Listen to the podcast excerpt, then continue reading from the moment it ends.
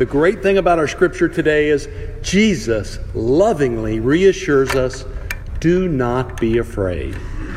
Do not be afraid. Years ago, when I was working the midnight shift, a friend of mine, Dewey Barge, and I got a call to a shotgun house in Springfield. When we arrived, we were met by an elderly woman in front of the house. The reason they called them shotgun houses, for those of you who don't know, is generally they were made of wood and they had one long hallway that ran from the front all the way to the back, and all the rooms in, uh, were connected to that one hallway.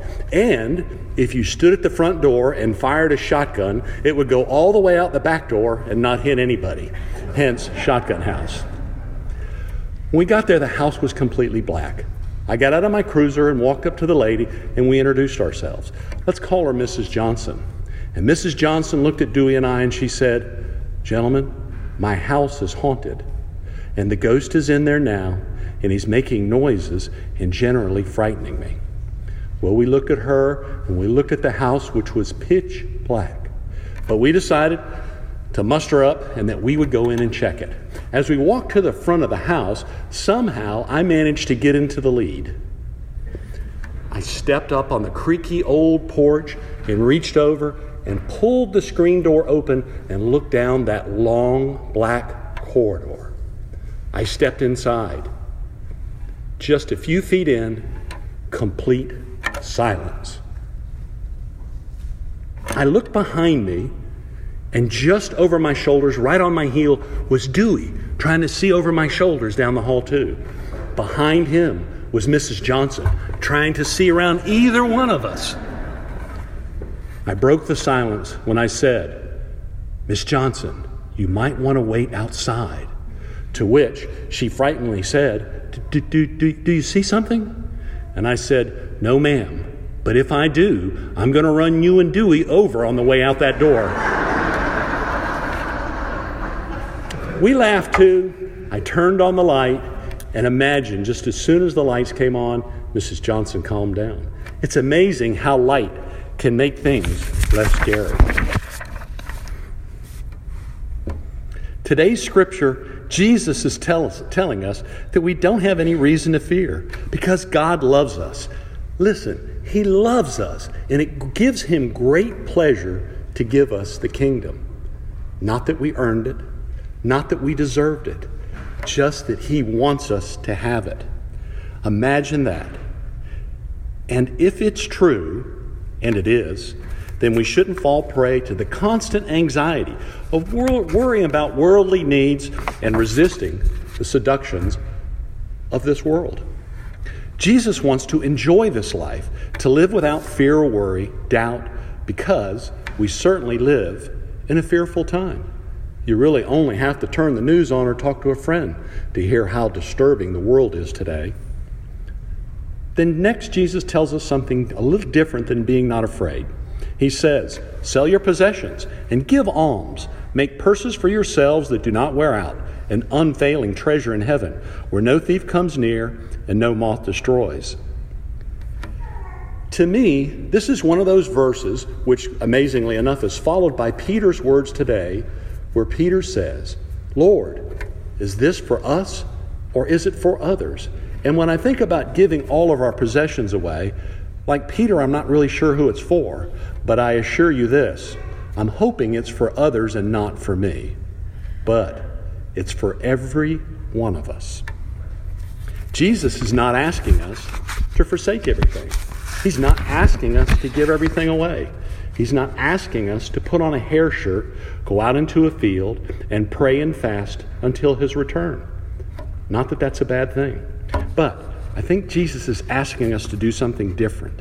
He wants us to be happy, even grateful for what we have, and learn to share in our abundance with others. He's reminding us that material things will not get us into heaven and that they don't give lasting happiness. You will always want. And remember, want is a word that is never satisfied. However, Jesus wants to. He wants us to build up that unfailing treasure in heaven where no thief comes and no moth destroys. Jesus is assuring us that the things of the Spirit are more important than those of the world. Well, How, do we make up that treasure? Well, you're doing some of that today by coming to church, sharing with others, studying the Word, giving your time to your fellow man, and sharing in your abundance.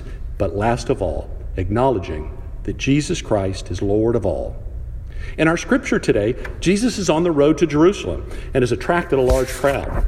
Besides the parable of the rich fool, which we all heard last week from Mother Lisa, Jesus is imploring those following not to dwell on earthly concerns, but rather to trust God. Listen to the, some of the things he said before our scripture today. Consider the ravens. They do not sow or reap, they have no storeroom or barn, yet God feeds them. How much more valuable are you than birds? Consider how the wildflowers grow. They do not labor or spin. Yet I tell you, not even Solomon in all his splendor was dressed like one of these. If that is how God clothes the grass of the fields, how much more will he clothe you? And for the pagan world runs after such things, and your Father knows that you need them. But seek his kingdom, and these things will be given to you as well. Then Jesus reminds us a scripture we hear all the time For where your treasure is, there your heart will be also. Jesus understands even more than us how we value things. And Jesus wants our treasure, our real treasure, our hearts, to be with Him. In keeping our hearts fixed with Him, listen to the next part of the scripture.